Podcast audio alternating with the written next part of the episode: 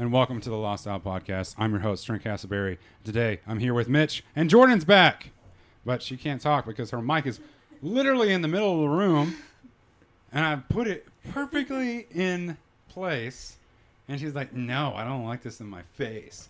You have to do that. You gotta, you gotta get, you gotta get it up there. Just make sure you speak into the mic. babe. It is up there. Jeez Louise. All right. So, Mitch. Oh, sorry. Mitch just came down and we started talking about some heavy stuff, guys. And I cannot allow this to go unrecorded. It needs to be documented because we're talking about truth. We're talking about the things that the government won't tell us. And it needs to be talked about. Fucking lizard people. yeah, we're talking about the lizard people. We're talking about flat Earth. We're talking about aliens.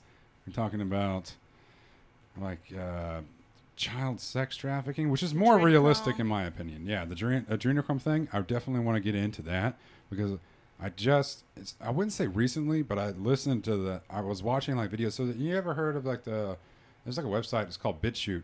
It's like a YouTube alternative, but it has it has very l- limited restrictions. Obviously, pornographic stuff cannot be on there, but I'm, we're talking about like mad based people are on there. We've you've got some Nazis on there too sometimes. Yeah, so you got to be cautious, but it's like it's up to the individual to be able to decide whatever they want to watch or not. You mm-hmm. know, you watch a video and you're like, yeah, don't really agree with that one.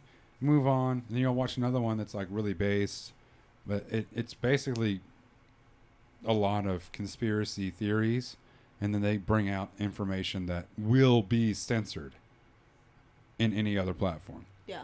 So it's up to you. Use your critical thinking, use your wisdom to be able and do your own research. Figure out if this seems like it might be true or not. Yep. You know, because there's a lot of stuff that we don't know because we're not being told. And Exactly. that's that's my main thing. you gotta keep your mind open to everything. I say keep your mind open to anything within the realms of your critical thinking. Well, what yeah, what makes the most sense? You know, what makes the most sense on a logical level because we're not talking based off of emotions.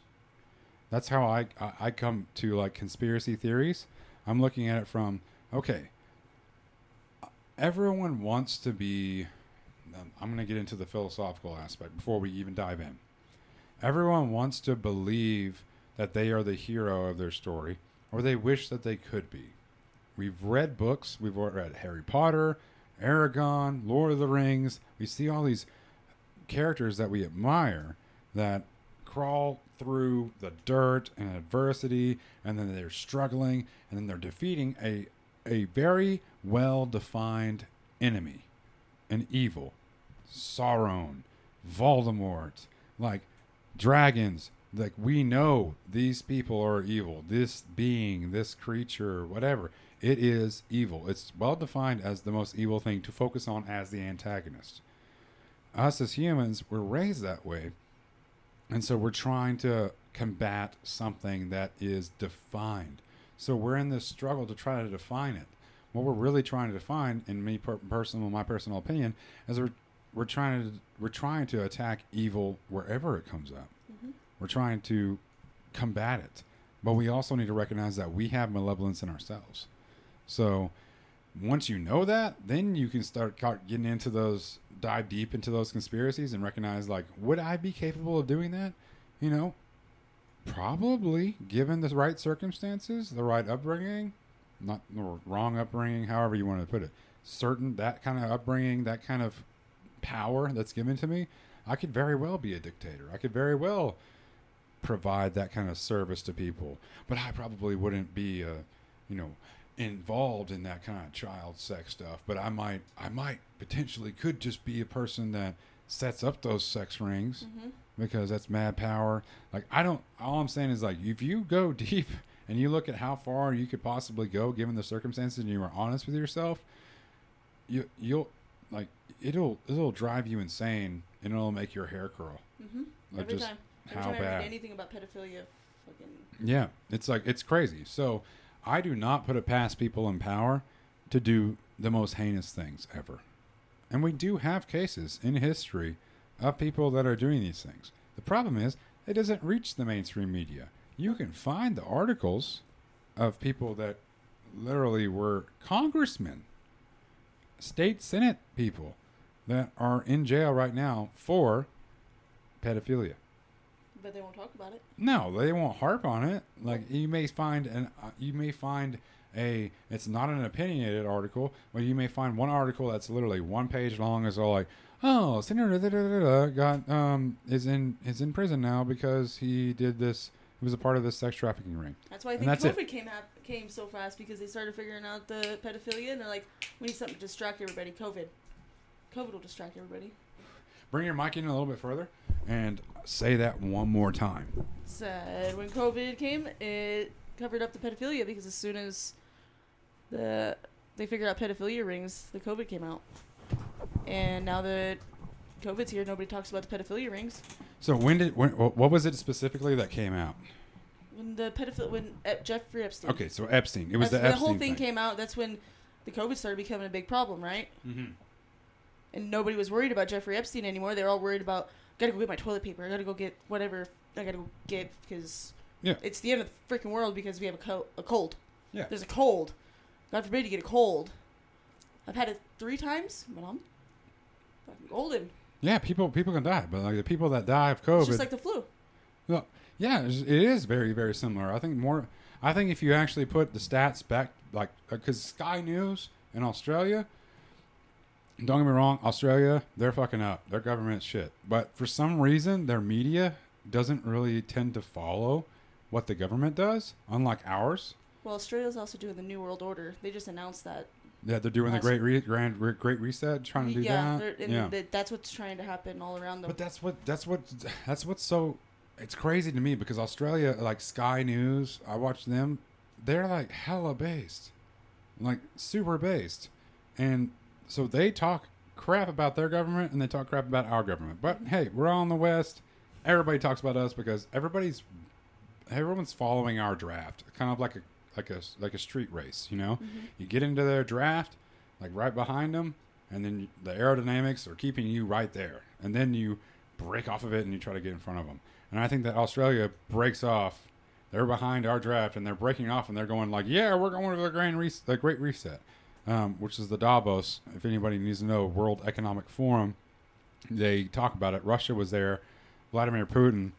Um, listen, dude, I don't really care for Russia. Don't like totalitarian, totalitarian governments on any side. I don't like extreme um, authoritarian rule, whether it be through socialism or like conservatism.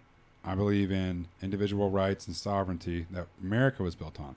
But if you wanted me to go tit for tat, I think that Russia came out there hella strong and he said, We ain't doing that shit. Straight up. Vladimir was just like, Yeah, that's not going to work. Yeah. We're not doing that. We like our world power. We don't want to join a forum and we don't like this whole world order bullshit. So I'm like, Hey, dude, you kill people that run against you and sometimes you kill your own people, but you're very authoritarian on the right. China kills their own people as the like the Chinese Communist Party.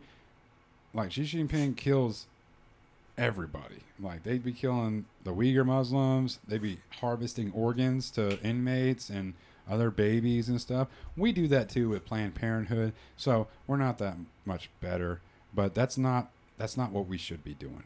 Mm-mm. And we know that. We have that. Our shit has been already solidified. Like, this is our standard. And we're breaking that standard. And people keep moving the goalposts of morality because we were founded on it. Like, anyway. But anyway, let's, let's get back out of that. Like, so the Epstein thing, the charges. Did you hear about the McAfee thing? No. So, McAfee, he was the guy, like, you've probably seen the antivirus thing. Yeah. Yeah, he started all that. That was his company, and then he got kicked out of that company. But he made he made millions, obviously, because it was an antivirus thing. So, being an antivirus and trying to be a person that goes like, like tries to protect people from it, you kind of have to know what people are attacking and how to hack things to be able to create a system that guards you against that. So apparently, he found out the entire list of everyone who was going down to the Epstein Islands and all that, all the um, the jet manifests and Oh, everything yeah, like that. I've heard like about he has emails, he had all that stuff, and so he got into a. Uh, so the government were trying to come after him. I think he was in a he was in a foreign country with non-extradition, but they he ended up getting into like a Spanish prison, and he got a tattoo, and he was still on. He was able to get online, and he said, "Hey, like No. if I get if I get whacked, it's because of this, and then I'm gonna have this basically this uh, Easter egg with all the information, and it's like a dead man switch, Mhm. right? And he put he t- got a tattoo that said whacked on his arm. It was like right here, I think it was. It was whacked, and he said if I die, if I get died, I'm not suicidal. Well, apparently he committed suicide a couple months ago. Huh. Interesting. And, yeah. Because Weird. I and here's my thing is when it came to that, I was like he could he could or he couldn't. To me it's 50-50. He could have that because he was definitely a very boisterous kind of person. So he could be looking for clout. But if you say you have something and you say you're not going to commit suicide, this dude loved life, dude. He lived life to the fullest. He was kind of crazy sometimes, but he definitely loved life. He like it was a self-preserving kind of person. He said that I have friends here, I am happy here, and then a week later committed suicide. Doubt it when he specifically said that I if I die it wasn't a suicide. Yeah. Well, everyone says it's a suicide. And so people are saying, well, of course he would say that because he wants to spark conspiracies. Like, why would you want to do that when you can't see it? Like, you won't be there Uh, to yeah. see the aftermath of it. So I'm like, yeah, I can kind of see the argument that he was a very crazy kind of individual, but he wasn't crazy. Like, whenever I heard interviews uh, by him when he talks about the world and governments and everything like that, he got really serious really freaking quick. Now, you talked to him about partying and stuff, he would be like, yeah, like, you know, all crazy and stuff, right? But when he started talking to him, like, so what about this, uh, this grand conspiracy? And he's like, this, this isn't a conspiracy theory. This is a conspiracy. He would get really quiet and really, really monotoned and very, very, very intellectual, intellectually hmm. driven and talking in specific about y'all don't understand all this stuff is and this kind of reminds me of snowden you know what i'm talking about Yeah. like th- everyone was calling him like he's a traitor to the our country he was releasing things this is all about national security he came out and he said and he's still in russia right now as an asylee um, because he came out he got a part of the nsa which was obama said no such agency which was the national and like uh, what was it called what is the nsa nsa national security agency Something like that. Something like that. I don't something like that. I, I probably sound dumb and uninformed, but uninformed. But Probably do too, but it's a security state. They basically monitor Americans. They were doing that. They've been doing that for years. He found out about it because there was a there was programs that they could just literally tap into your phones and your your webcams and watch you. The light wouldn't even come on, and they were able to see everything. well, they're watching us through our phones right now. Yeah, well, we know that, but here's what's funny about that is that he got lambasted as "Oh, you can't be telling everybody that. like you know our national security is at risk because you decided he came out and just told everybody, hey, this is what our government is doing. They're spying on you, and that goes against federal law. That goes against constitutional law, and he had to flee. He fled fled the country, Mhm. but now we sit here and we're like, Alexa, what temperature is it outside? This this technology is listening to us. Everything. Everything is listening Every- to us. Our phone, we Every know time we it look now. something up, it comes up. We have memes. It's like my FBI agent that's Yeah. designated to me. It's like everybody knows that it's it's a it's a security state. Everyone's watching. Everyone's listening. We all know this. We just don't care. My favorite is the people that trip out about it, and I'm like, but you have a phone. Yeah. And they're like, oh, no, the phone, no, this phone's fine. No, this- no, no, the, the phone is. Yeah. No, I have an ad blocker on my phone. That Yeah. keeps the government away. Uh-huh, like yeah. you, you know, China made that phone, right? You, you know, China fucking probably part of it too. That's the deal. Is like everybody knows every, ev everything about everybody. That's I think of it as like this way. It's it's it's. I use the same argument, and people can tell me that I'm dumb if they want to. That's fine. Or that I'm just like making a, a false equivalent equivalency. But once the um, atomic bomb and hydrogen bomb was created, everyone uh, you can't uncreate something. Mm-mm. Like once it's out there and everyone knows it's out there, it's it's out there. You can't you can't take it away. It's done. It's over. So now what are you going to do with it? Now that you have that capability, you have it's kind of like that's I'm sorry to bring up like Marvel stuff, but it's like with great power comes great responsibility. What are you going to do with it? Everybody has nukes now. Now, are, do we have a nuclear fallout? No, because it's a very, very powerful. It is the, that is the no shit. Everyone's going to die as soon as I press this button, which happened in the Cold War. They actually were they the Soviet Union believed their sensors and stuff were going off that America had shot off a nuclear warhead coming to from there to Russia. Yeah. And then there was a man that was in control of it. They were saying, press the button, press the button, send it, send it. And he said, no, I'm not going to do it. It turns out to be a false flag. It didn't work. Well, not false flag in the in the sense. It was just a false alarm. But if he'd have pressed that nuclear fallout, they made games about it, as if that would have happened during the Cold War. Mm-hmm. It didn't happen because there the one man that could have pressed that button didn't press it. That's how close we came from using that.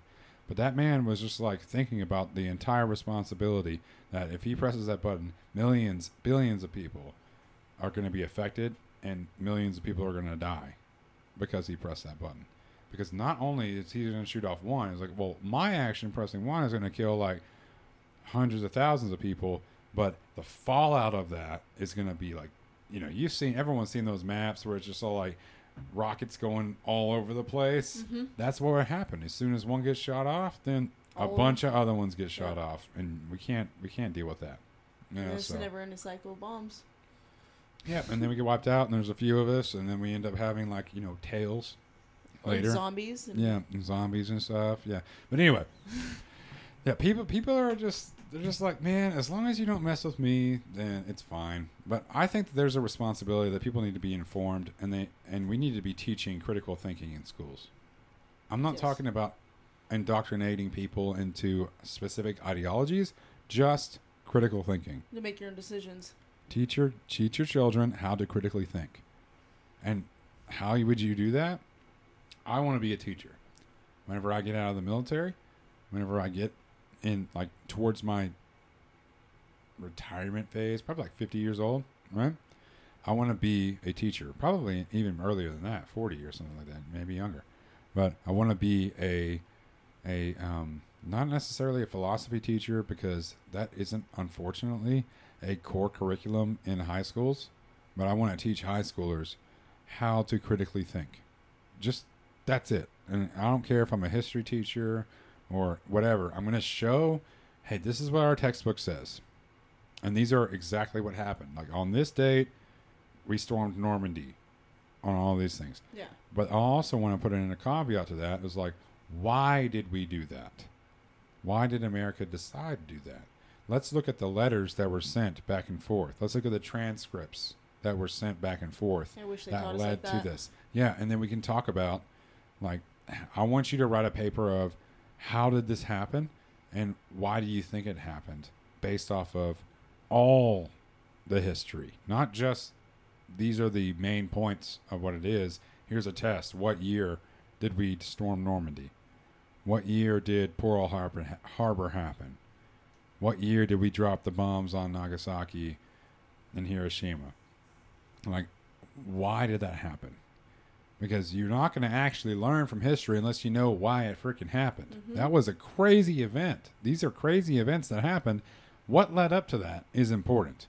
The action was important, yes, but what everything that led up to that action is way more important because if you happen to be someone who have, of of inspiration and um, and just have that kind of ability, or aspiration to be in government and potentially be a commander in chief, knowing how all these other things happened and the aftermath of those things, knowing how you got there is very important. Knowing how we got into Nazi Germany, what happened, what led to that, what led to Maoist China, what led to everything in Cuba, what led to everything in Venezuela, what added, what what what caused all this mass genocide throughout the 20th century and before.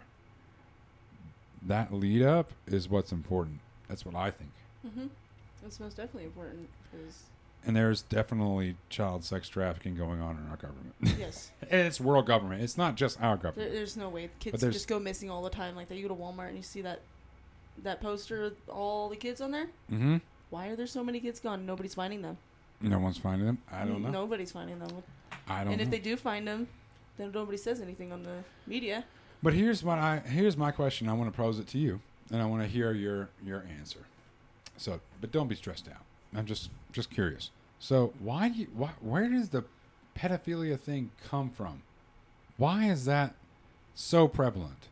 Because Well- everyone, every normal person, which regular, just normal, neutral morality, you know, because you have like those natural, like you know, like uh, chaotic evil, chaotic neutral, you know, um, nat- like you know, lawful, natural, lawful. Like you have all these different things, right?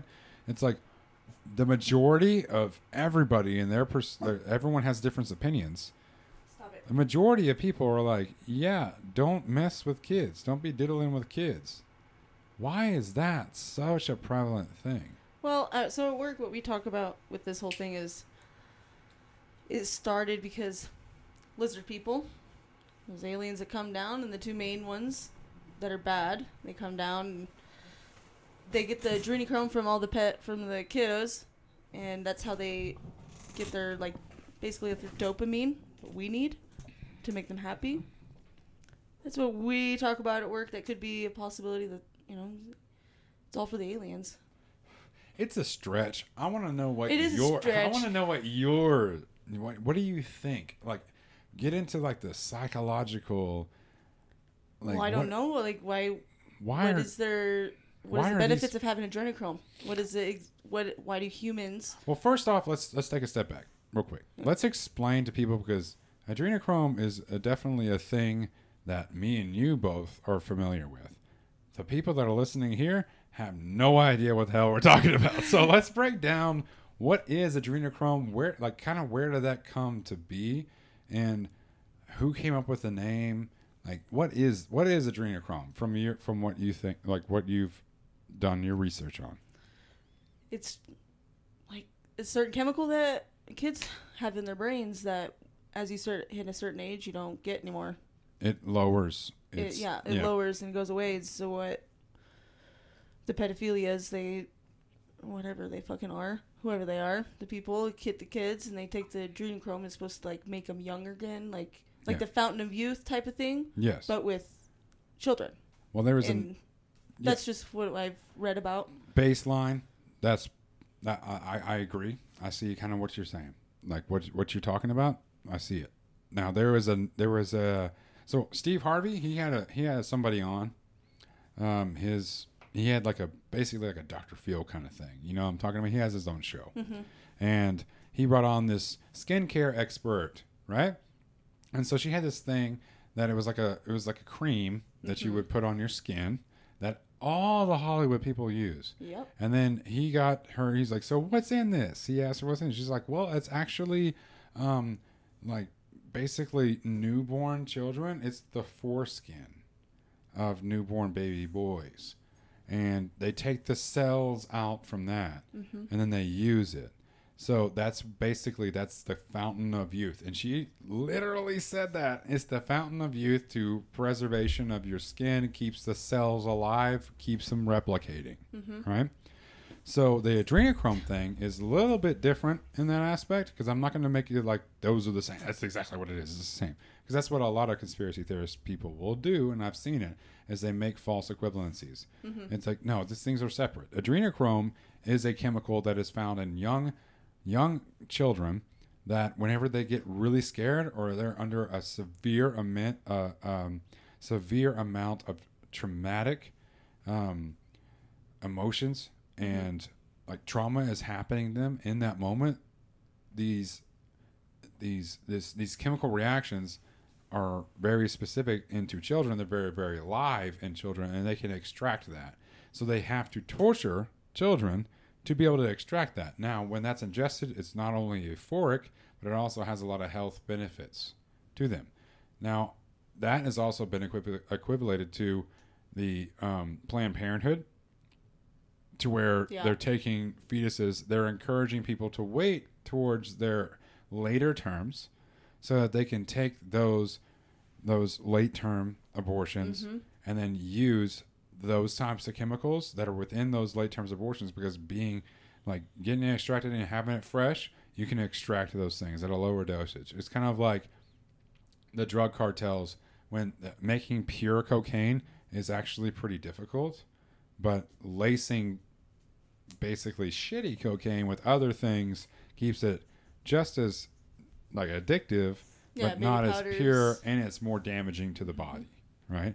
Some people have argued that if you actually had pure like cocaine, pure meth, like the way that it's supposed to be created, it would be less damaging to your body, equally addictive, way less damaging and probably could could eventually be regulated, which that shit was regulated back in the day. They used to have methamphetamine and all kinds of drugs. Oh yeah. But that was basically That's how they kept it going. yeah, that's how they got it going. And now it's like, oh well, you can get methamphetamine, you can get all these like you know these kind of types of drugs as long as you have a prescription. So as long as it's controlled, then that's fine. Or you can just go to Oregon. I- I'm not advocating for making everything illegal, uh, everything legal, and everyone have full access to it. So I balance between like libertarian, like everyone should have free choice to everything that has been created, and also like I know the malevolence of people, so let's uh, maybe we should have some kind of regulations that we have. We have representatives that we elect in, but the deal is like when media is so skewed and you don't know the truth about people because people lie. That's all politicians do. Mm-hmm. That's a lot what a lot of us we do to each other, to the people that we care about. We lie because we don't want everyone to see our darkness because we know it's there, and we we're, just- we don't want people to hate us. We don't want people to leave us uh, like leave us alone.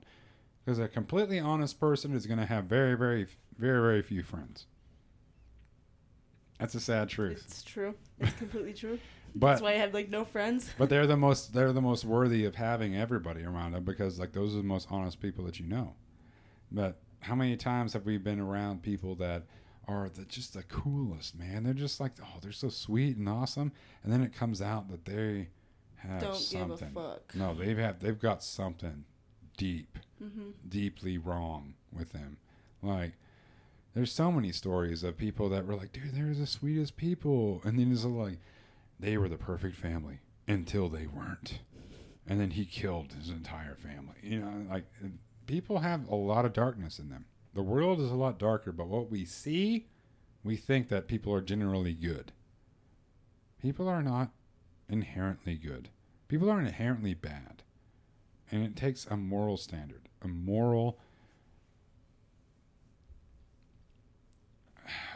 what was it? a moral framework that everybody has to adhere to for us to actually have a functioning society and a functioning world. Or else it's just chaos. Mm-hmm. And I think that's what we're seeing in like Portland and California, New York. New York, they defunded the police. They've had record numbers of homicide. No, really. Yeah. Oh, record numbers. Holy Portland has been on fire since the beginning, Yeah, Portland's. but no one I talks see about videos it. of Portland all the time, and I saw this one video of two two 20 year olds jumping in a, a manhole into the the sewer system. Mhm. They're just jumping into it for who knows why. But why do you think the government wants chaos? Because then they can bring on more rules and control us more. So and I separate us too. They want the separation too. They don't want us to work together and realize what the fuck's going on. They just want us to separate, and then they can bring in and control us and be like, "Oh, we're gonna bring us together." Well, if you were if you were a dictator, or not a dictator, but if you were someone who wanted to create like a world order, Well, the only way to create a world order is to have everybody else dependent Mm-hmm. on government. Yeah. How would you do that? Would you not say, and I'm not trying to put words in your mouth because if you disagree, then let me know. Would you not say you created a pandemic?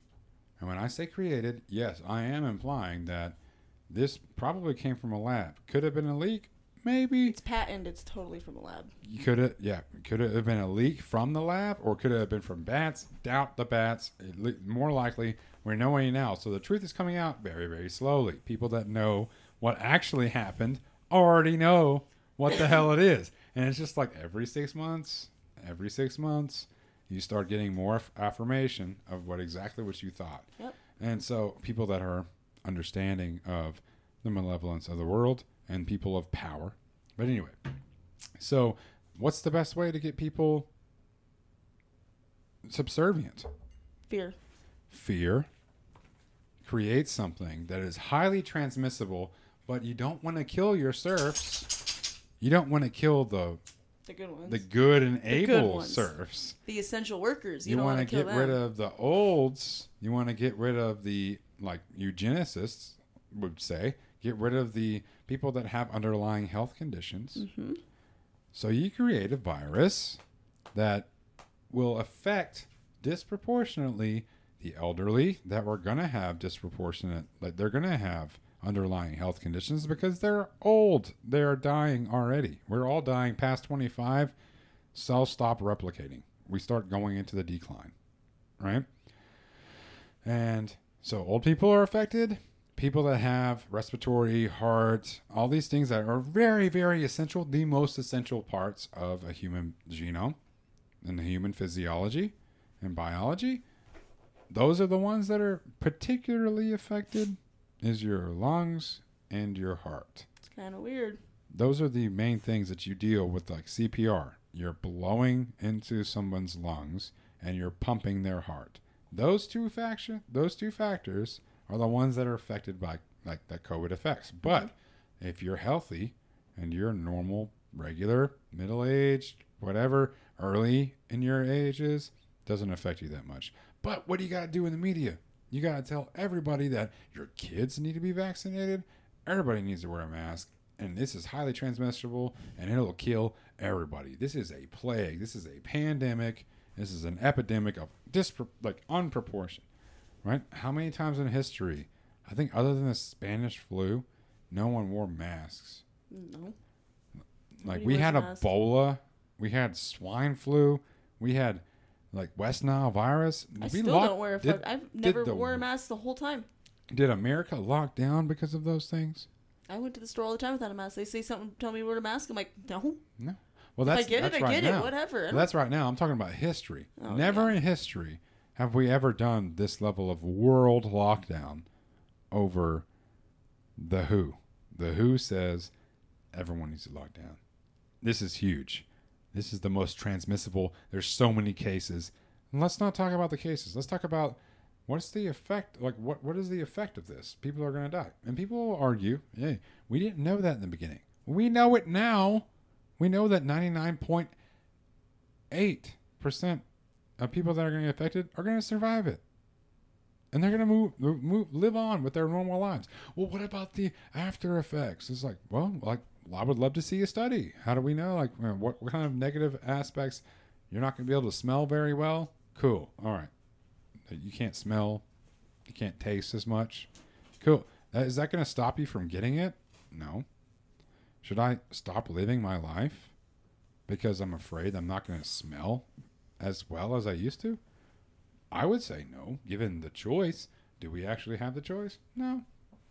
You have to go in lockdown for a year at the minimum. Then we let you out, and if you get vaccinated, you don't have to wear a mask. They say that now. But And now then- they're saying that they want us to wear masks again. Yes, because the Delta variant, it still can you can still get the coronavirus and still trans like trans transfer that to somebody else and even if they have the vaccination. So basically there's no reason to get the vaccination. If you really think about it logically, it's like, well, well, it'll keep you alive if in case you get it. It's like I have a 99.8% chance. I have a literally 70% chance of surviving when I'm driving to work. I have a 30 30% chance of dying when I'm driving to work. I have a higher likelihood of surviving coronavirus than I do just getting up and living my freaking life. Like, you know what I'm saying? The deal is they want to keep everybody locked down in fear mm-hmm. so that they can take away all the wealth from small businesses because if they're closing everything down, they're adding all these restri- restrictions, no one's going to work. They're locked down. So these businesses go out of business. And who buys that territory? Who buys those buildings? The government.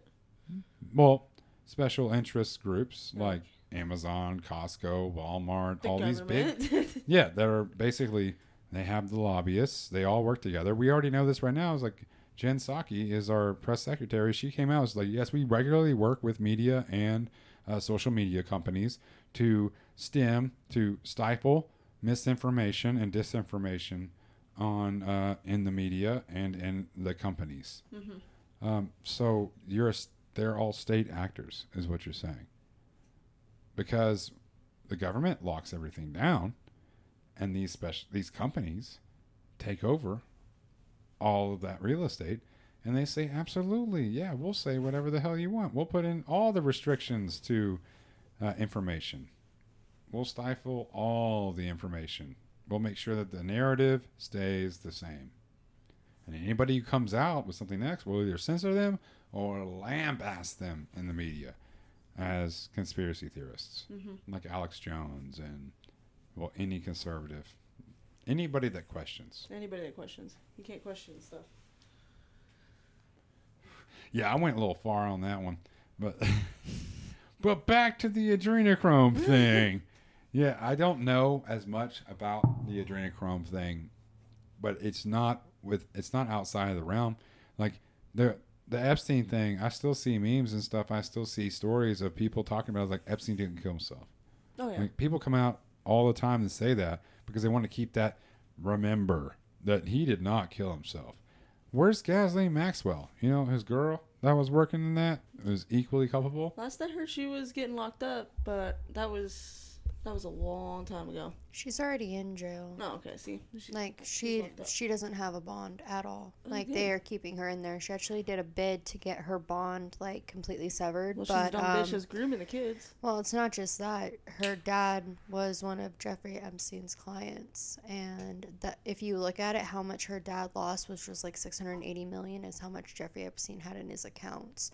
So because she has a passport, she is a dual citizen. She's a flight risk, so her bond was denied. She's still in New York prison. Good. The deal is that she's been questioned over and over and over again, and none of that, none of the testimonies that she's given, none of them are public. The thing is, is that Jeffrey Epstein and her went through a lawsuit like in the 1990s about it. And basically, the Florida Attorney General at the time ended up basically giving him a free pass with just probation. And like his probation officer would call and be like, hey, you know, he's out of state. Like, what do I do? He's not within regulation. And they just let him slide. But during that deposition in the original case of it, um, there was actually an agreement saying that he cannot be questioned about it further, and neither can she. And basically, she was protected under that. Basically, by anything that she said in that cannot be unsealed. And what the state of New York is trying to do is get it unsealed so that that way those questions already have answers. They have it. It's in a deposition because basically during that entire time, she openly admitted that she was acquiring girls for him, underage girls. And he openly admitted that he was having sex with minors during that specific deposition. Now you go into his new deposition before he died, and you go into her refusal to answer it. It is basically stemming from the deal that the Florida prosecutors made with the Attorney General, with his probation, with everything, that basically just ended up giving him probation. So they're trying to unlock it to make sure that they can use it in the court proceedings against her to get her to talk because she's already admitted to other things in it. It's just he got a slap on his wrist because he was best friends with the Attorney General at the time in Yeah. Florida. That's what I'm saying. But who? Where's the checks and balances with these people that have the highest seat of power? And he's had we, we we- know people that have gone to his island. That that shit got leaked, but no one talks about it because that shit's censored. Uh, well, completely censored. it's and not the fact that actual it's legal censored. documents that come out of testimonies blacked out. It's not the fact that it's censored, it's the fact that it's all underground. So, like, there's open conversations about what everyone has admitted to, but they can't use it. It's like if you take frickin' Jerry the subway guy, he was convicted Jerry. of. Chi- yeah, he Yeah. was convicted of the child pornography and the ring of child pornography. And then you have Jeff- Jeffrey Epstein over here who actually engaged in underage sex with these minors Set it all up. if you look at the discrepancies, Subway guy was only worth maybe um, one to two million. Jeffrey Epstein's worth six hundred and eighty. Now he was actually smart with his network.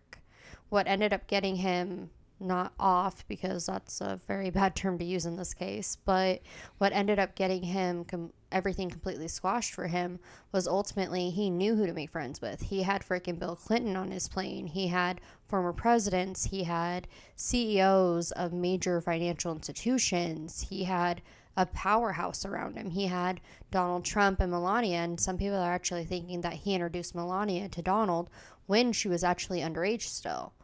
I'd So- like to see that.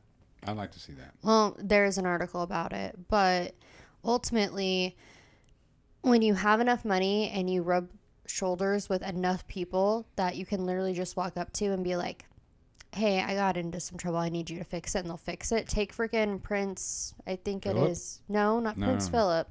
It's his son, sure? Prince Henry? Edward. No, that's Prince. No, you're getting all the princes mixed up. I guess I am. It's I don't know. I don't one of give the queens- it's- we, said, we, we no, seceded from them it's the- for no, a it's- long time ago. It's Prince, um, I want to say Andrew, who was married to Fergie. Um, basically, Fergalicious. no, not Fergalicious, Fergalicious. but um, the Duchess, the Duchess of York at that time. And he has his daughters, Beatrice and someone else. His daughter Beatrice just got married. Um, but basically, Prince and Prince Andrew ultimately ended up being on one of Epstein's planes. There has been documentation that he has met with Epstein in New York, and he is one of the Queen's sons. So I mean, like ultimately, he kind of Epstein built a powerful network around him Oh, to yeah. get it to where he can't. I knew about that whole thing. Yeah. Because you, one part of a powerful government, you got to get another powerful part of the government to come in and Exactly. even more safe. You've you pretty much have conquered the U.S. government. Yeah. Now you know you kind of need overseas government, and he knew what he was doing. If I rub shoulders with a prince, the prince can get me out of anything legally because all he has to do is ask for basically their version of a pardon. Well, then he has blackmail on everybody else too. exactly. if he like- were to get in trouble, he'd be like, "Well, check this out. I got all these fucking And- people that came here too and did this." and that's why everyone thinks that Jeffrey and Epstein either offed himself or he was killed No, he was prison. killed by. He was killed. Yeah, but they want to sit there and say that oh, it was a suicide because he was hung and everything. The thing is, is that the autopsy for him didn't show any of the telltale signs of him hanging himself. Mhm. It showed other things that were not yet re- really released at that time. But the thing is, is that he was put under in I think it was like solitary confinement. He was in With- solitary confinement, and the Yeah. guards did not check on him at all at all that whole night. Even though Did- their logs say they did. They sat at their desk. You see it on the camera of them just sitting at their desk the whole time, and somehow Jeffrey Epstein killed himself. No, and then like the thing is, is that he was put in solitary confinement because of his little black book. Mhm. And in his little black book, like there were people that he was gonna have to end up taking down with him. So ultimately, like the whole like synopsis of it is pretty much did he actually kill himself or did someone kill him? Because dude has a freaking black book. Dude went and built yeah like dude freaking went and like Hillary built Clinton. a powerful network around him with the english government with england's government aka having a relationship with prince andrew. So that if he gets into trouble over there oh the prince can take care of it. He already conquered the us government as shown in florida so I mean, his black book was very extensive of the who's who, Rothschilds, everything. So ultimately, essentially, Epstein was a powerhouse of blackmail, money, money laundering, fraud, and he basically covered all of it. Like there are girls, like there's a Netflix special about the Epstein files, Oh, yeah. basically. I've seen I've seen that. And like all of the girls are sitting there saying, you know, well, I've saw this person on the plane, and I've seen this person on the plane, and I've seen this person on the plane. And the thing is, is that Jeffrey Epstein isn't the only one to do this. There's another guy that is technically a fashion mogul, and he was having underage sex with girls on his planes, and like his plane was basically designed for it. And he just recently, like I think three to six months ago, got arrested for all of this, and he is actually one of Jeffrey Epstein's friends. So I mean, like you have millionaires that sit there and look and see how this one person gets away with it, so they adopt that same thing, and then they expect each other to bail each other out. Well, I'm sorry, but if the government sticks the screws to you, ultimately, I mean, no one's really gonna help you. And you have a black book that literally lists clients a mile freaking long, you're gonna get offed. Like, there's no way around it. It's funny when wherever the Epstein thing started like to actually hit its head, like came to a head, and actually he got and um, taken in and arrested.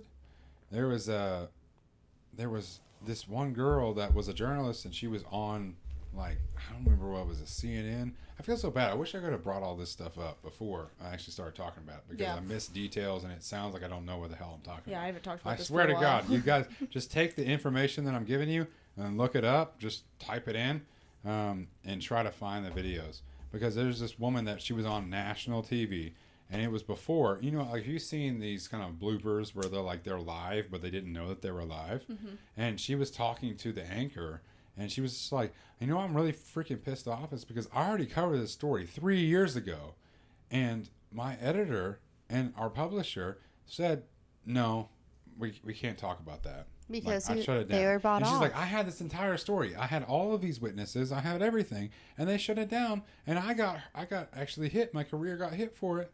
And then they were like okay now we're live. Like she this this one woman she had already gotten all this. She knew epstein was was was fucked up. But everyone would just shut it down because even the media is well even the media like, yeah they would just say like no i think that you're missing it like no we're just not going to run that story because it's not good for us right now we're looking at ratings we're looking at all these things which is exactly what's going on with the covid thing it's like no having that death counter in the corner and CNN.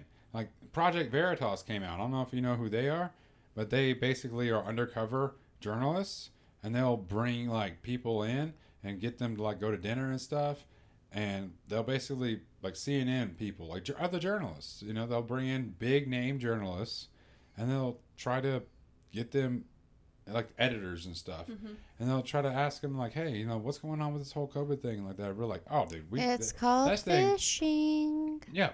And people are like, oh, that's immoral. I was like, no, that's getting to the truth because these people will never, you can't push them, you can't get them on live TV and then have them admit to the truth. No. That, yeah, we obviously are manipulating the media by putting up this stuff. And he was saying, like, we're over here looking at this death counter thing. Like, we, we need to pump these numbers up. We need more fear. We need more of this because it gives us better ratings. Mm-hmm. Because that was the station that this man, particularly, was in. Like they, he was, he got paid and got elevated in his company and CNN by ratings. The thing is, is that if you If it bleeds, it leads. Yeah, well, like the thing is, is that it's not uncommon for editors to sit there and I guess like kill a story because you have to look at who is donating, and I say donating in air quotes, money to news outlets, so on and so forth. Who are their financial backers? Yeah. So ultimately, like journalists will sit there and be like, hey, you know, I have this full story. It's ready to print. It's already been fact checked. It's good to go. But then they'll kill it. It's happened with Woody Allen when he went and he was dating his stepdaughter. Um, it happened with Prince Andrew over in Europe until he decided to do that bomb of an interview that really just made it very clear that he was guilty of something. Like, I mean, Virginia Roberts literally has a picture with Prince Andrew in freaking Jeffrey Epstein's madam's house. And he's sitting there saying he's never met this woman before in his life. Oh, okay. Oh, thanks for letting us know. We gl- I'm glad to know the, the evidence Doesn't matter. Thanks for letting us know that you know you never met that person before in your life. Obviously, this picturesque and video evidence means absolutely nothing. It was all fabricated. Let's just chalk it up to Russian disinformation and Russian collusion. It's not go just fuck that. yourself. All right, The I'm sorry. Go. Every time the Democrats get caught in some shit, they're just Oh, like, yeah. "It's Russia. It's Yep. Russia that's doing this." Yeah. They edited all this stuff to make us look bad, to make us Democrats look bad. No, go go fuck yourself. And that's here's another thing that I Apparently, really, that's I really his favorite see. catchphrase. Huh? Apparently, that's his favorite catchphrase. What? Which Go one? fuck yourself. yourself. Apparently, that's like your favorite catchphrase. I'm so tired. I Here's the can like literally, what you were but saying the thing like is, is I can special- literally count on my hand. Actually, I would need like seven hands at this point to count How how, many many times times I've you said said it during this I'm- entire thing. Listen, I apologize to anybody who's listening that does not like that, and it feels like that is a uh, very offensive, and they're very they're very hurt by that phrase because you know, I don't know. Maybe they have a guilty care. conscience. Like, yeah, maybe maybe sometimes sometimes people need to be told to go fuck themselves. do. Maybe they that that is Go fucking parent take because it. And I don't want to hear your bullshit excuses. Like if you're it, a piece of shit, it. you're a piece of shit. Sometimes, and I'll be honest, I'm a piece of shit. Sometimes I need to be called. I have need no to be comment told on that. to go fuck I'm gonna stay myself. silent on that one. I'm serious. This is not a biased thing. This is an unbiased thing. If I do some bullshit, tell me to go fuck myself. See, I'm in a relationship with you, so me telling you to go fuck yourself may not be the best method of communicating with you. Sometimes I need to hear it. Who knows? Maybe Sometimes you got to to go be to the set bathroom for a second. I'll call I'll call Kyle and I'll have Kyle tell him to go fuck himself. Kyle's I'm not just gonna, gonna- be doing it. Kyle's just gonna punch a hole in the wall. No, Kyle won't. Kyle will tell him literally to go fuck himself. oh, I'm fuck just thinking himself. of the name Kyle. Yeah, No, no. I- this I can- Kyle isn't a big douchebag. Like this Kyle's gonna be my brother-in-law, but no, like you and I are in a relationship, so me telling you to go fuck yourself isn't really gonna work out. I'll just call Kyle and have him. do it. If him you do actually said that, then I'd be like, all right, something obviously is amiss. We need, we need, we need to talk about it. Like I would, because I had, like I said it before, and I've said it before, and you got mad at me because I said I have to live with you. Like I'm choosing to live with you. Like I want to You live have with you. to live with so me? if I'm, if I want to live with you, then I want you to be happy. I kind of want you to be at least content at the minimum. Happy would be the highest, right? I can't make you happy. You have to be happy, but I can help make you content. And how least. does me saying If go fuck yourself make go you fuck myself, happy? I know there's a serious problem, and I need to probably look at myself, self reflect, because There's nicer ways to say it. Like you don't really have to say go fuck yourself. sometimes people need to hear that because some people, people they they are always thinking about themselves. That's your basis. Like I said before, that's your basis. Your basis is I'm thinking about myself. Everything seems to be going great, but what if I'm doing something that is actually negatively affecting my partner? Maybe they should. And I'm going to go off on this some other. Here we tangent. I don't want to do that. I don't want to do it. So I want to bring it back. Hmm. I want to. I want to say this before we can go on to that because I definitely want to go on to that. So, why don't people? Why do people trust mainstream news publications more than independent journalists that have no stock in that game? They don't have any lobbyists and people that are giving them money. They are independent journalists. There are so many, ju- even on YouTube. But if you go anywhere else, you go on BitChute, you go on there's there's other websites that are actually articles that you can read because no one reads anymore. Yeah. Which would would be nice if people actually freaking read again. Which um, I'm I'm guilty of that too because I like to watch as I'm doing other things and listen. So, but there are other publications out there that are independently funded that aren't funded by special interest groups to say specific things that are outside of the mainstream media that is controlled by special interest groups. Big corporations, governments, they all say it. Like like Mike Lindell went on he went on Newsmax and he said, Hey, you know, the Chinese government are doing this and they're like, No, we can't we gotta shut this down. We gotta shut this down. Because, it's easier. They're funding Newsmax. And Newsmax was like a they're a conservative people, but they're still getting money. So well, okay, we can talk about all this other stuff. The we can't talk is- about the actual truth, the real fund out foundation. It's like stop listening to these mainstream sources. The thing is with what your question is is why does everyone follow mainstream versus independent?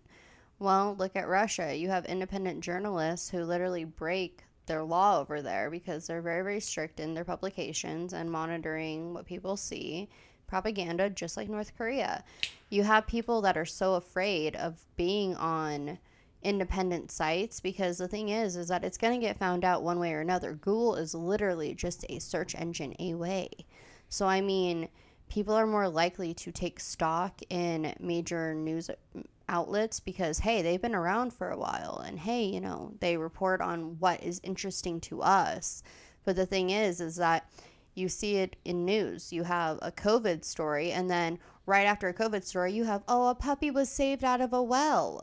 So the major media outlets like they know how to appeal to their demographic but their demographic is changing. With Yeah. the expansion of the internet with the expansion of communication it is expanding but then you have the people that are raising the kids and that are talking to them about these things and teenagers and colleges. And well who's teaching them? People that were in the CNN Fox era. So I mean you have those issues and they're going to be basically put upon with the other kids about it.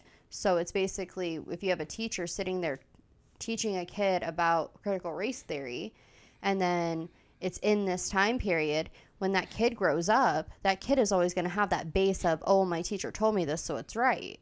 Well the news told me it so it's right. And the older generation influences the younger generation. No matter how much we try to say you know our generation is the best and you know we're more knowledgeable than the past generations because they've gone through other things and we learned from it we honestly don't learn from it. Human nature doesn't learn from it They should. That's why. That's why I was saying before about critical critical mm-hmm. thinking. Critical thinking is challenge everything boldly, even even religion. Me speaking as a Christian, I challenged Christianity. I put it through hell, dude. I was going through all these different things. No pun intended with the hell aspect, but like I was putting it through all these different aspects. And then I got down to the point where I found I found the truth. And I will 100% attest to it. If someone put a gun to my head and said, "Say you're not a Christian." I'm going to be like, "No." Cuz I am, because that makes the most logical sense. First, that was my first priority was it was does it make logical sense? Does it does it really have a lot of contradictions?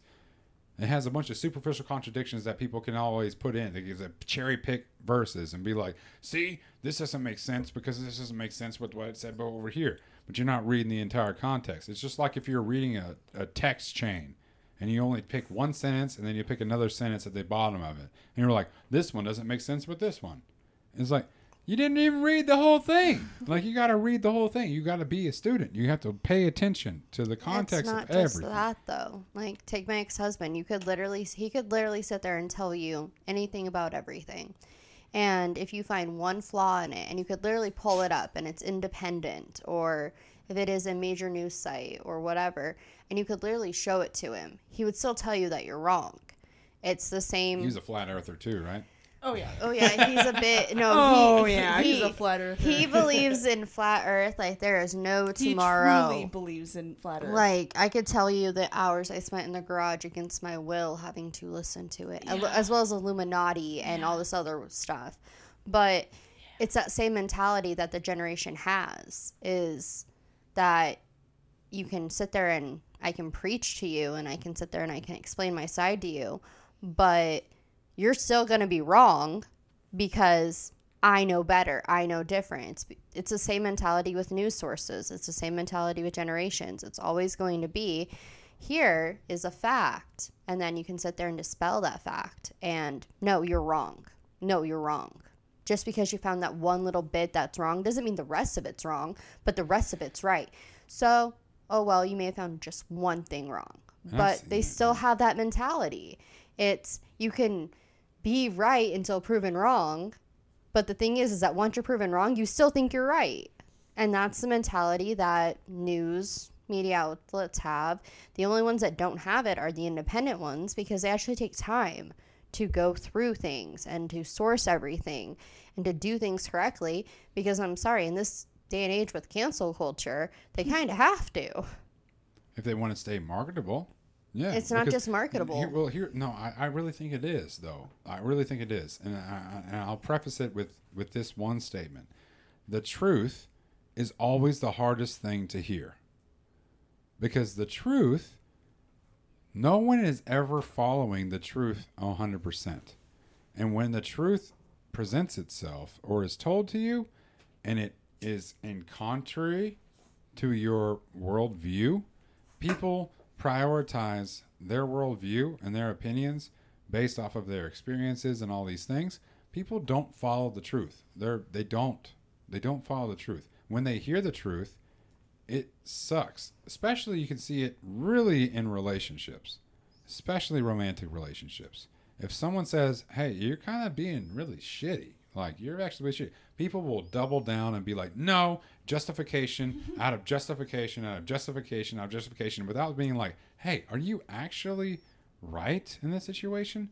People generally just double down on whatever they think because if you challenge them on that, that because you're challenging their identity. So this is what I have issues with like the the the gender identity and the racial identity and all this stuff is like why are we prioritizing your gender, sex, like and race over you as a person, your personal identity. That should be first, right? That drives me fucking bonkers. But do you see what I'm saying? I you understand. Everyone's like, like- you you you dress like a boy, you look like a boy, you're a boy, and I'm like, no, I'm a girl. I just I'm I'm a framer. I'm not gonna wear tight clothes to go build a fucking house. Yeah, and if that's what you feel comfortable in, that's what you feel comfortable in. Yes. But the deal is, is like when like when people tell me specifically, people have told me, and you can attest to this, or you can say that I'm wrong, and maybe I, maybe I'm wrong sometimes. But when people when people say that I'm like a piece of shit because of whatever reason, the first thing that I do is I self reflect and I try to think about it. I'm thinking about it. And I usually will end up beating myself up, especially when I'm wrong. Because I end up if I end up being wrong and I've took the time to self-reflect and say, "Yo, maybe, maybe I was wrong in this.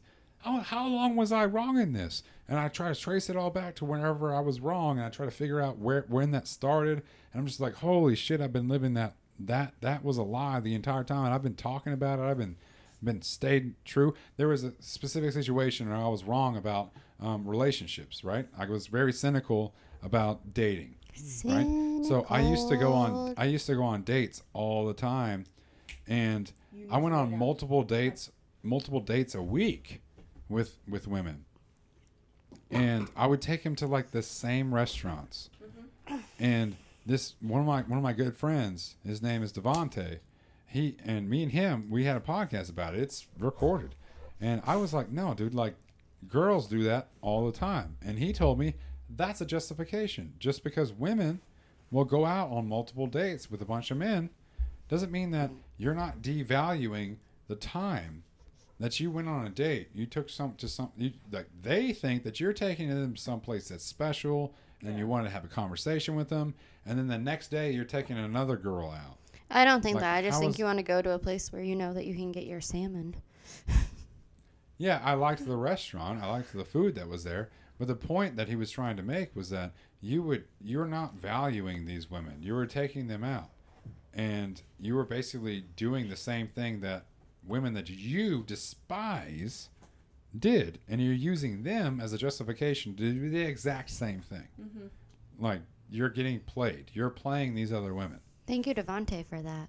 Yeah, and then and he was saying that, and he was actually in a very committed three-year-long relationship at the time. That was long distance. She was in the states, and he was in Japan, and I'm over here just some single dude trying to, you know, I'm just going on dates, having a good time, and he was like, "You're not valuing these people as people. You wouldn't like that to happen if that would, if like if a girl took you out and you went out on a date with her. So let me ask you this: Have you taken me any places that you've taken your past dates to? I can say definitively no because I wasn't here that long. Would I have? Maybe I would have because I probably would have, like you said, liked the salmon and liked the vibe. I probably would have taken you back. But because he said that before, it, I had to really look at myself. And then I, at the end of the podcast, I'm pretty sure at, about the end of the podcast, I was like, dude, you're right. That's you know how hard it. How much time? How many times do you hear that from other other people Hardly ever. during a, during a conversation? Never. People don't do that. People don't just be like, "Shit, man, you're actually right." Or they take Like- credit for it as their own idea. Yeah. Yeah. Uh, Or they'll just be like, well, yeah, I knew that, but that's not really what I meant. What I really meant, it's like moving the goalpost, right? They usually do that, which I guess if your point's put across, whatever. But people generally do not come out and say, yeah, I was objectively wrong in that situation. And I want to. I want to make sure that I retract that, not retract it, but actually say, even with I'm gonna smaller retract it. things Yeah. though. Even with smaller things like if we go to like a therapy session like i'll sit there and i'll ask you like what are you thinking? And you're just like i feel like i failed you because of this. And like i have to explain it to you where i'm like you didn't fail me. It's just like you didn't really like see it from my point of view. You saw it mainly from your point of view. And i just like kind of have to like not like restructure what our therapist says, but I kind of have to make it more relatable to you sometimes. But for the most time, like you bring that guilt upon yourself, and nine out of ten, it's me alle- alleviating it and saying that, like, well, I understand that, like, you're down on yourself, but this really isn't a thing for you to be down on about. I want to live in the truth. That's my thing. I know. And if I'm wrong, please correct me. But you got to convince me, man. Like you, uh, there, there's a there's a level of responsibility. Because if the- I'm really convicted in something, and I'm really convicted in it, you got you got you got to prove it to me. I'm But sorry. most It's people just- are lazy and they don't like having to prove someone is wrong, and instead they'll just placate them because it's a lot easier to placate than it is to have a contentious conversation. and I'm never shied away from a contentious conversation. Some you have, yes. Okay, well then maybe I have. Never say never, babe. Yeah. Okay. Sorry, that was a very general statement. Maybe sometimes I have, uh, you know, been like, "Well, this is really uncomfortable," and I'm not in the headspace to do that. So, but I'll I'll adhere. I'll, I'll say yes. Maybe sometimes I have, but that doesn't mean that I'll never want to breach that ever again. Like I do, I do. I want to go to it. Just at the time, I think because if it's important, it's important. My ex husband is one topic you do not ever want to talk about. The ex-husband thing is what what what what what needs to be expressed. Oh, believe me. Does the does the does the details of your sexual interactions need to be expressed? Well, I'm I'm I'm trying to paint something here. No. Well, just give me give me a little bit. Sexual doesn't have to be painted okay. for so, you. well, like specifics in, let's say, like abusive situations, right? Yes. It'd be like you have you have two options. You can go into every specific detail of how this person abused you, specifics, or you can just say this person abused me this way. Well, unfortunately, I have an eidetic memory, so and a photographic memory. Yeah. So I literally give details whether or not you want them or not. Right. So, but, my thing is, there's a balance. Yes, there like, is a balance, but at the same what, what do time, you, what do you need to get your point across? But that's this- what matters. At the right? same time, the point is always going to be the same. It's not to make you feel uncomfortable. It's not to make you feel like I'm comparing you. It's simply to say, hey, this is in my past. I'm just letting you know it's in my past. That way, something that will happen in the future, you'll be more cautious of it. So that way, you won't bring something up or you won't act a certain way that will trigger something Yeah. and have an even more contentious conversation than if it's just, hey, this is what happened. And so on and so forth. Yeah, my mistake is detail because I'm detail oriented. I'm a female. It's what I do. Mm-hmm. But ultimately, it's to make sure that the past is never repeated. I want to go. I want to say something that's very non-popular. It's not PC. It's not politically correct at all. But I think that everybody needs to understand to just have as a baseline. If you get into a relationship with somebody, you are going to unconsciously, subconsciously, or consciously, you will be compared to the person before. It's going to happen, regardless. So someone can tell you, "This is I'm not going to compare you to the person that I had before." That's a lie. That's to make you feel good. You are aw- you're going to be compared to every person because that's what life is. You learn. Okay. You go through experiences, you learn, you have bad experiences, you recognize certain particular things that didn't work before, and then you attribute those as like I want to make sure that this person isn't like that, so you pay attention. Do you and do you that with shit test people, and you make sure that they're not the same. And if they are the same, then you got like questions that you have to work out, right? Mm-hmm. Is that that's a reasonable thing because that is what learning is. Yeah. Do you You're do that with be- me about your ex fiance? Huh? Do you do that with me about your first fiance? I did. Okay. Yeah. Well, obviously I did. And- Okay. And you did it with me. And Yeah. there's nothing wrong. I don't No, there's not. I'm just- with that. No, I'm just asking because you say that like subconsciously you're going to do that. So I'm just asking, are you practicing what you're preaching right now? That's all I'm asking. Yeah. Okay. That's exactly what I'm saying. It's like Then you're fine. everyone is going to do that. So if anyone ever tells you, "Hey, I'm like I don't like your past is your past, my past is my past. I'm not gonna I'm not going to put you in that negative space of like I had a really bad relationship before, but I'm not gonna I'm not gonna use them as a uh, as as a Mile marker. I, uh, you know, I'm not going to, to I'm not going to look at them and, and compare. I'm not going to compare. Like, yes, you are going to compare because that's exactly the whole point. That's the whole point is you have positive experiences and you have negative experiences. That's why there's even some like Reddit threads and all these different, you know, stories that are like, "Hey man, I really messed up and I had the best relationship ever. They cooked for me, they loved on me, they did this specific thing, and now I'm in a relationship and everything is pretty much good, but they don't do this this great thing that I liked about my last partner." Do you see what I'm saying? Yeah, it's like that can go both ways like Yeah, negative and positive now you're you're holding them to a specific standard that your last partner had Did or didn't do. but you really valued Yeah.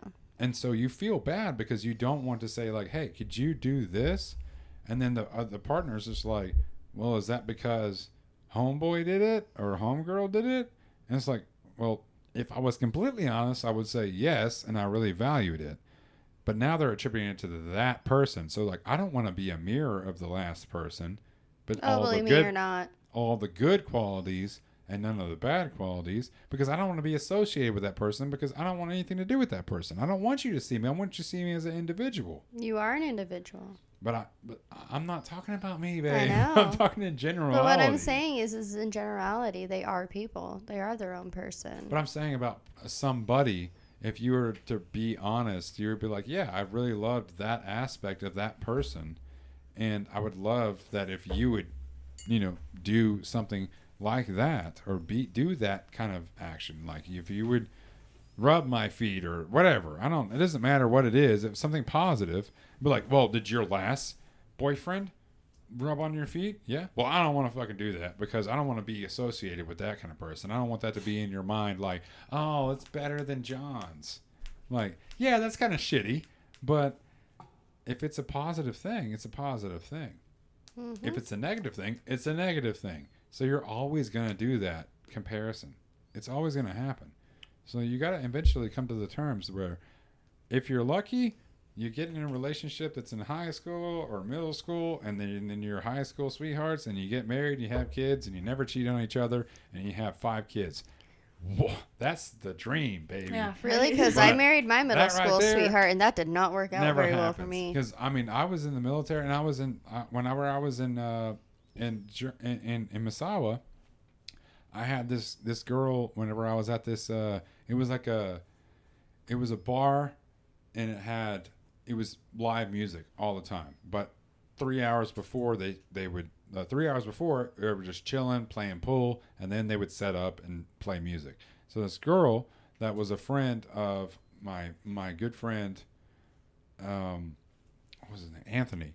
Um, she came up and she's they just started talking about like relationships and stuff. And she said like, yeah, I got married to my husband. He was the TDY at the time. I got married to my husband, and I just really feel I'm I'm missing a lot of the stuff. So if they're listening, sorry, I missed a lot of the fluff in between. But basically, it was like he's TDY, and uh, I feel like I just never had my hoe phase, and I think that everyone should have had a hoe phase.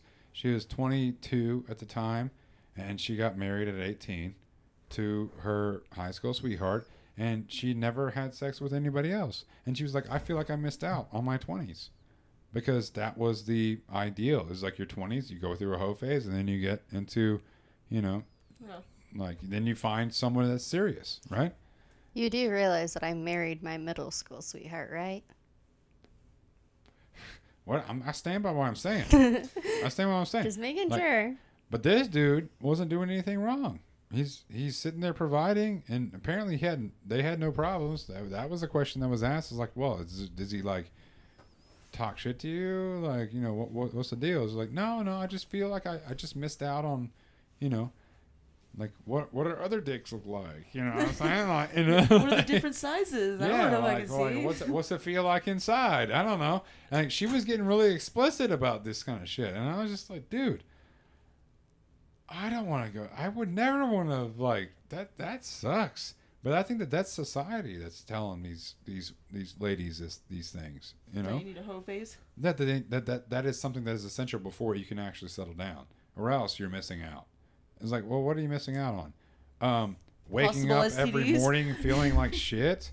Like, I, yeah, that too. STDs is a biological and medical aspect to it. It's like, dude. The point, the, the the main focus is you find somebody that you really you you you love, and the definition of love that I'm using because love has been used in so many times in the English language mm-hmm. and so many different aspects and different like interpretations. What I mean by love is I mean more the Christian sense of love. the Christian sense of love is I am selfless towards this person. I'm going to do whatever I can do to make this person's life the most meaningful life that they can have. Right? Mm-hmm. Within my realm of capacity, of what I can actually achieve, what I can actually provide. So I want to be as loyal, I want to be as truthful, as honest, and as like providing, like all these different aspects that are selfless aspects.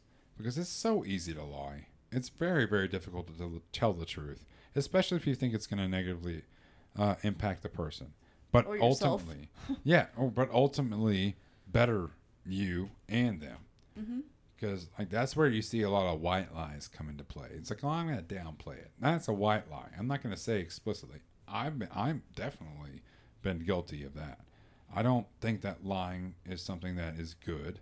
I don't want to lie, and sometimes I'll be put in a position to where I have the opportunity to white lie, maybe you know whitewash the truth a little bit, you know, like just gloss it over, kind of make it diluted, but not be direct and be like, hey, this happened. This is how this person felt. This is how I feel about it. Like, this is what happened. And I've gotten in trouble even over white lies. Any lie that I've ever spoken has always come to light. Always comes back every time. It always comes back. Mhm. So if you are a logical person, the ideal is to just tell the truth or at least don't lie about it. Mhm. You know, if something comes up, especially if it comes up. Now, there's a difference because some people would be like, well, what about the people that hid the Jews from the Nazis in their floorboards, like Anne Frank? And it's like, okay, I understand. That's a good point. But That's a good point. They, they lied to the SS. yeah, They lied. They're like, are you hiding the Jews under the floorboards? Are you doing that? Are you hiding the Jews? They're like, no, we can't hide no Jews, dude. Like, we're all about it, dude. Germany, hey, let's go. You know, Nazis. Kill 'em You know, all, we, the, we the yeah. Kill all them Jews, you know? Like, what, why are you doing that? Because you want to preserve life. You want to preserve life. You want to do things that are moral. That's why I think that we have to have a moral standard as a human race. There has to be something that's standardized throughout.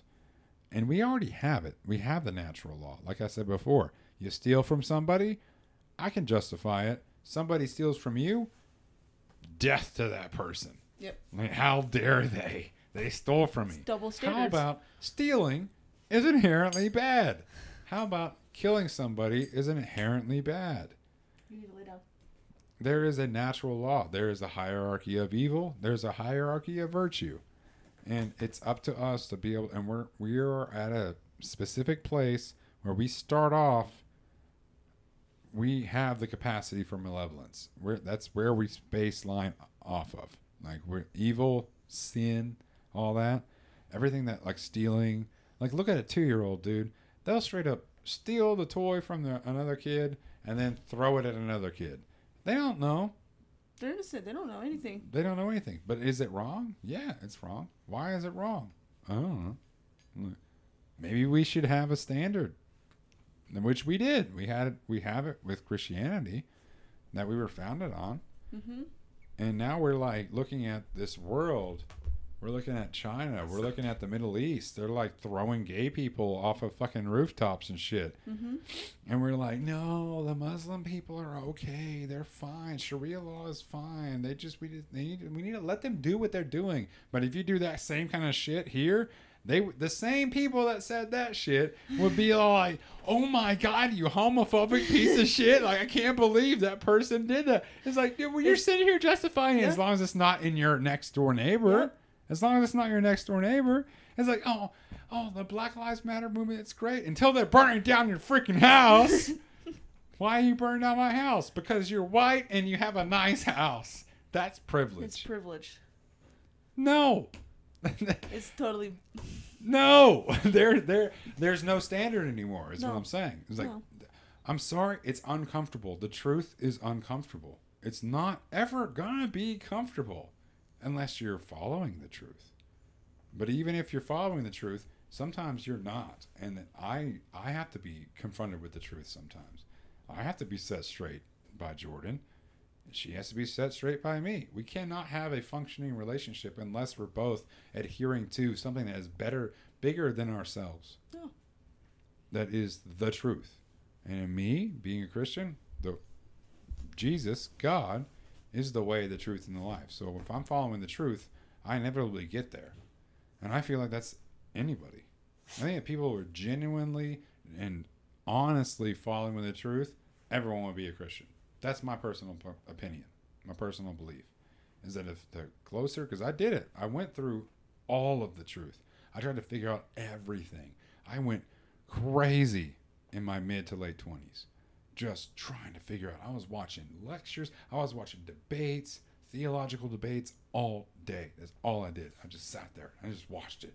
I was like crazy. I was reading books. I got this one right here. You know, GBP, dude. I got the B Blade. I got multiple different, multiple different, uh, different, uh, what translations of the Bible. I got the King James. I got the Passion. I've got, you know, all these different types of Bibles. I'm looking at them. looking at the same verses here. Looking at the verses here. How are they different? How can I derive different things from the way that they're written out, context wise? Like, I went crazy. I went crazy just trying to figure that out. And I went into the Quran. I went into I went into the uh, the Buddhists, the Tao, uh, Taoists mainly, Taoism. Taoism. Yeah, I went into that, and I was like, dude, the Taoism thing, like, it's pretty close, but it was just too vague. It was just too vague. It didn't get. It was just like, it was feeling and the universe and all that. It was very spiritual, which you see a lot of that in like the New Age stuff mm-hmm. because it was so vague. It was just like, hey, you got to reach nirvana, man. You gotta smoke the toke, man. You gotta do that. You gotta reach that nirvana. You gotta reach it. And it's like, but there was very little responsibility. It was just, hey, stop caring about shit. And then you have nihilism that came out, which was a, I think it was a derivation of the Taoists and the the Buddhists way of believing. is like, well, if you just stop caring about things and believe that everything is meaningless, your life is meaningless, this child's life is meaningless, this dog's life is meaningless, everything is meaningless, then you're free. You're finally free and you're in nirvana. But what happened was the opposite. Suicide rates went up tremendously Yeah. of people that are nihilistic. Like Rick and Morty is a good example of like a popularized nihilism.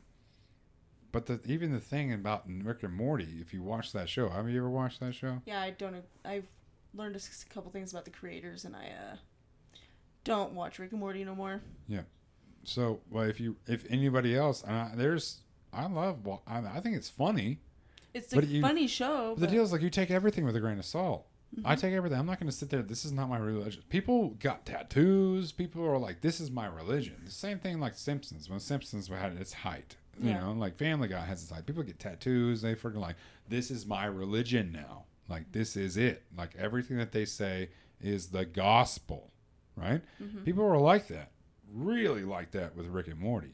They were like, "Listen, dude, nothing matters. Nobody cares. Let's go watch a fucking movie." It's like, dude, that's not true. Like, well, even in the same show, Rick, the main doctor protagonist guy, like three times consecutively, he says stuff like that. He does that. He acts like that, but he but he doesn't aim even act like it because he still saves.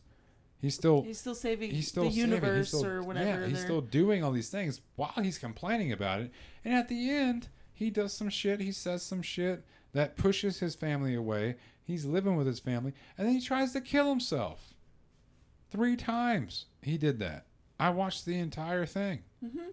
And at the end, it's always somber. He's always all like, fuck. And he tries to kill himself, or he does. And then he comes back as somebody else because from a different plane of existence. It's like, dude, how obvious could it be that this doesn't work? Like, if you don't have meaning, it's either this it's two things. Either everything is meaningless or everything has meaning. You can't have it in the center. Mm-mm. It's everything is meaningful or nothing is meaningful. What works is what matters to me.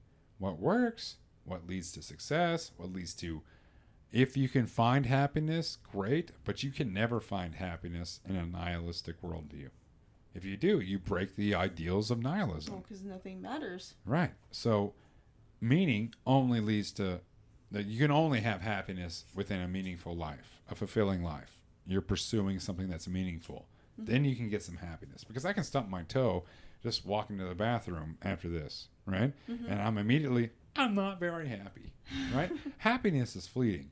Meaningfulness and fulfillment, that that that's something that's long long term, right?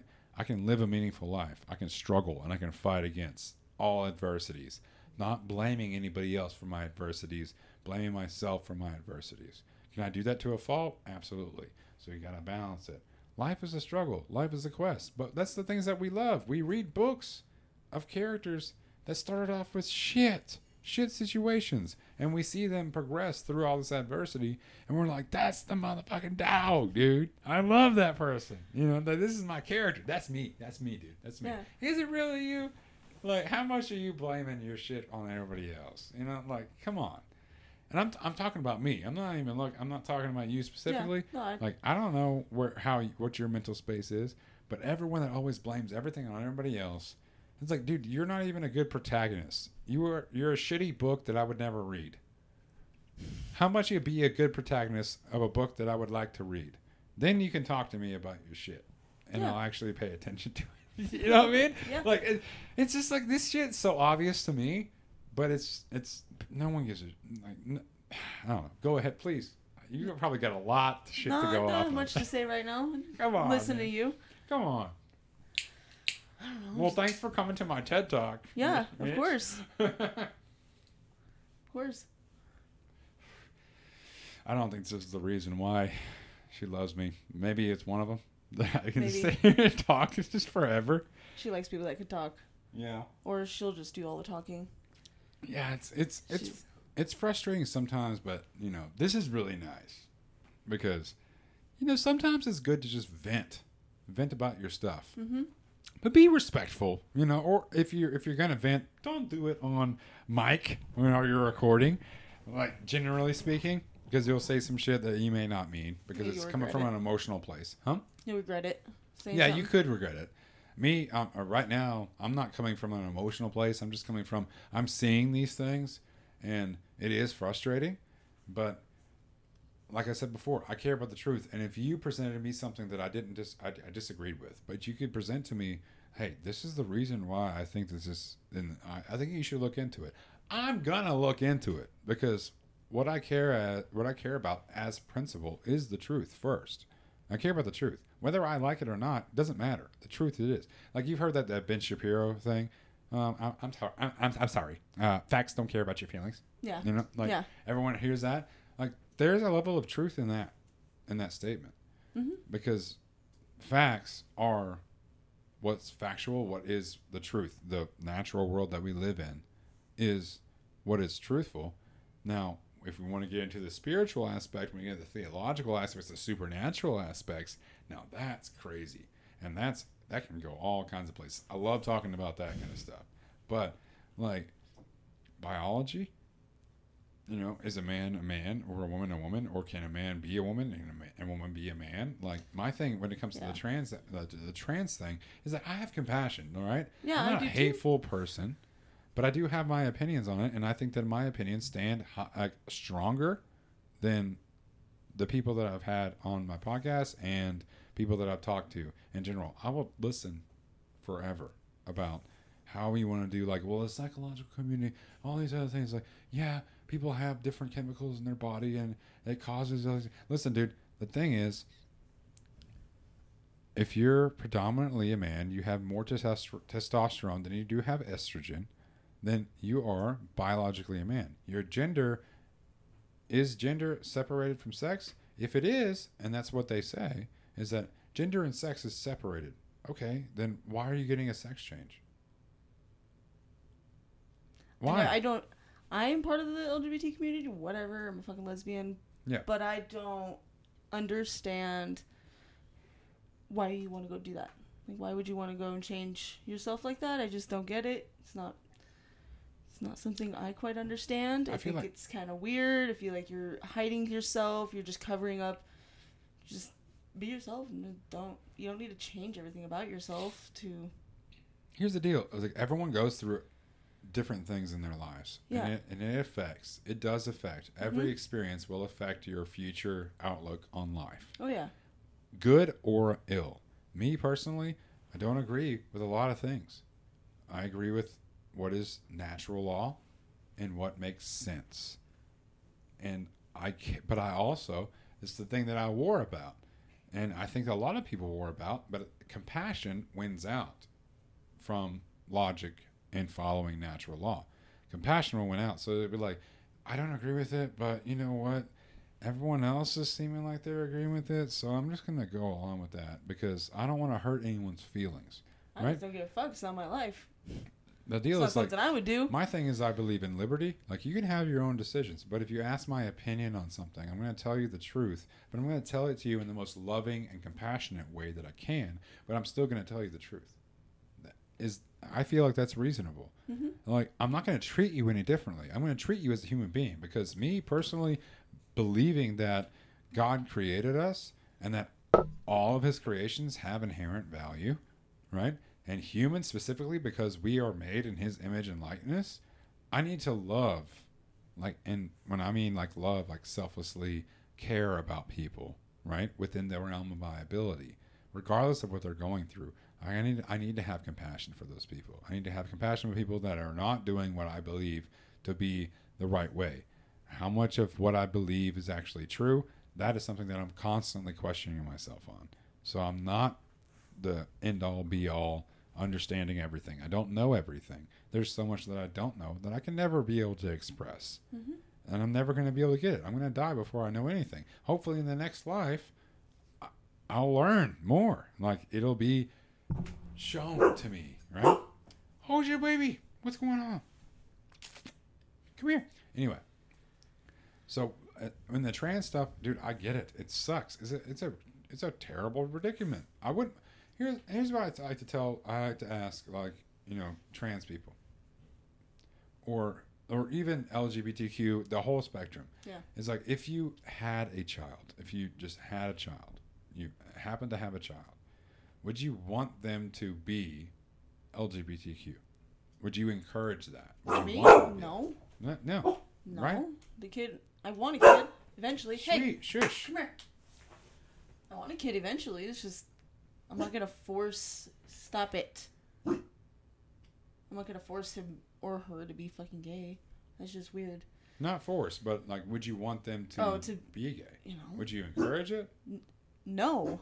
Well, so it's no. so the it was hell in high school. I got Yeah. fucking. I got hell in high school for it. And finally, yeah, it's fine now. But I wouldn't want them to go through all the bullshit that I had to go through. Yeah. So my th- my thing is like, and maybe someone will say, "Look, that's way too for like one dimensional thinking." It's just like, well, if that's the baseline, then what what happened to where you feel like it's okay to talk about it and go on social media? Not you specifically. I'm talking about in general, the LGBTQ community, the Yeah. pride parades and all that. They're trying to emphasize it and make it a big like everyone needs to accept this. Yeah. Listen, there's a difference between, like I told you before, there's a difference between understanding and compassion and acceptance. Mm-hmm. I don't accept a lot of things. Do I understand it? Do I have tolerance for it? Yeah, of course, because everyone has their own individual experiences that I could never fully empath. I can I've never fully sympathize with because I haven't been through those things. Can I empathize? That's a, that's the reason why there's two different words because words have meaning. People, sorry, they do. Sympathy sympathy is that you've actually experienced something of close proximity to the same thing, right? Mm-hmm. Empathy is that you haven't experienced it, but you can try to you can put yourself into that position and imagine what it would be like. People that are highly empathetic can do that, and that is something that has more personality and like neurologically um, that that affects that. Some people are more empathetic than others. You have very conscientious people as far as personality that are basically like, no, this is black and white. This is the way it's going to be. That is all horrible. Like I'm just going to throw that away. I'm not. I don't. They don't care about specifics. They don't care about going into things. And you see that with a lot with like really strong CEOs and lawyers are very like people can be very conscientious because they cannot be at the level that they are without being able to deal with confrontation because you have to have a black and white like um, mentality to be able to be competitive super competitive you could be like yeah like for instance i don't know i was in football right? I would put myself into a mental state of that is like a demon. The person in front of me i have to hit them as if they're trying to kill my family. They are wrong. This is just another team. This is a kid just like me mm-hmm. right? Like he's just down there. He happens to be fit and he was doing he's doing football because he wants to whatever. It doesn't matter. He's doing the same shit that i'm doing but i'm seeing him as the enemy. He is the black and i am the white. And i'm going to kill this person. Not physically not actually metaphorically. Within the sport i was going to hit the shit out of this dude. Yeah. i had to put myself in that position in that mindset. And soldiers have to do that. Special forces have to do that. Like Jocko is a he's what's his first name? I don't remember his first name. He's a podcaster that I listen to sometimes, and he was special forces. Um, and he's like, dude, when you're in that situation, you're just like, them the bad guys, we're the good guys. I don't care about their life. I don't care about if they have family because I can't do my job effectively. I can't clear out a room. I can't do that if I'm worrying like I'm pointing a gun at somebody and they're pointing a gun at me and I'm worrying like that's a human being. Like I can't do that. I have to pull the trigger. Yeah. So like that's the thing is like, things are complicated. But the truth is really complicated. And the truth in every situation is complicated. Like I'm not going to sit here and say that everybody is wrong when I don't even know how much of my life I'm doing wrong. But seeking after the truth, I think everyone should do that. Every I think that philosophy used to be really popular. Like Yeah, but then people have to actually think. Yes, they have to think, and that's that's a hard thing to do because it's not easy. It takes a lot. That burns calories, actually, by the way, too. Thinking does? Oh yeah. Oh man, Oh, that. thinking thinking burns mad calories. Like, if anybody questions me on that, please look it up. Like, how much does sitting there contemplating, thinking about things like I mean, people that because thinking causes anxiety sometimes. Yes. Yeah. Yes, it does. more often than not because you, Yeah. you don't you don't know and you want to know you want to make sure that what you're doing is the right thing to do and people that are very open they have a trait of openness. Like here's another another, study that, that came out in the psychological community was that women are are more likely to attempt suicide and women also have a higher a higher um, pre- there's a more prevalence into negative emotions in women than there are men. but men commit suicide at four times the rate. So whenever they feel negative emotions, they're more quick to actually follow through than women are. So there is a four times difference of actual suicide, but women attempt it and actually contemplate it way more than men. That's a very strange statistic. That is, that is It's weird. very bizarre to me because it's really because it's you see where it gets a little complicated. It's like, wow, women are more prone to contemplate suicide. Yeah, but they- you guys just Yeah, guys are just like, nope, fuck it. it's over. like, I fucked up. My life sucks, and it's over. Because because guys are very more. The guys tend to be more the black and white, the logical thinkers. So when they get when they experience that those type of negative emotions, they're like, that means I fucked up. I failed, and my life is basically mute and void. Mhm. Right. For women, it's just like this time sucks. Right where I'm at right now sucks, and I just wish I could die. Right. But then they don't Pull themselves out of it. and then things get better and then they go back down so it's like this right for guys it's like things are all right and then things get down and things go further down and it's like damn done they don't wait for that uptick. They Hmm. don't. That's crazy. but, but the That's deal is like but people need to know, what people need to know about life is that you're gonna go through that. Mm-hmm. things are going to be bad. Finances are going to suck. And your money is going to be fl- money is to be something that comes and goes you know because a lot of guys do that stuff because of money or the lack of love lack of personal connection. And a lot of that is some of that is their fault too because they're not opening opening themselves up to personal connection because they've been hurt before they had parents that you know were abusive they don't believe in love anymore they get nihilistic and then just downward spiral. Hmm. Women are more hopeful. It's sad. It's Women- really sad. Women have more hope. They feel deeper though. They Yes. they get down there, but they they'll get there. They'll they'll move back up because they still have hope. They believe in like the Notebook stuff. You know, like everything went to shit, and then you you reconnect or you find somebody else, and then just brings color into their life, and then you just go back up, right? Mhm. Guys, they can just go done. That's fucking crazy. and they'll stay there because logically it's crystallized in their mind that this is the way the world is and yeah it is sad but look at look at the media now there is no men's health thing. Mm-mm. there was a guy who tried to start like men's men's uh, a men's help for um, like rape victims and stuff. Mhm. that dude killed himself. Holy shit. because the feminist community in the mainstream media came out against him and said that he was a misogynist and that men aren't like that. Men are evil. And it got shut down. He never got any funding. No one cared about him and he was just like i was just trying to help people and obviously i was wrong what's up man? what so yeah I it's, it's, I don't even know where we started with this. All right. I think we're gonna wrap this up. Unless you have something else you want to. No, I You think want I'm good. to. wanna, my first podcast, so I don't really have much to say. I appreciate you recording with me. Sorry that I was taking the range on that No, one, dude. good. Like I was, I got. Apparently, I had a lot to talk about. Yeah, you did. All right. Well, thank you guys for listening. If you want to listen to this podcast, you can listen to it on Spotify under Lost Owl Podcast, also on Apple Podcasts under the same, or you can go to the website lostowlpodcast.com and you can listen to this episode and multiple other episodes of various topics. I encourage you to just pick one. None of this is in like a chronological order.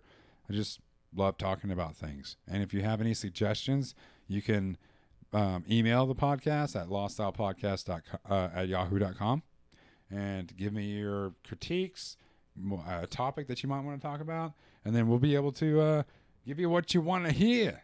All right. Thank you very much for listening. We'll see you next time. Bye bye.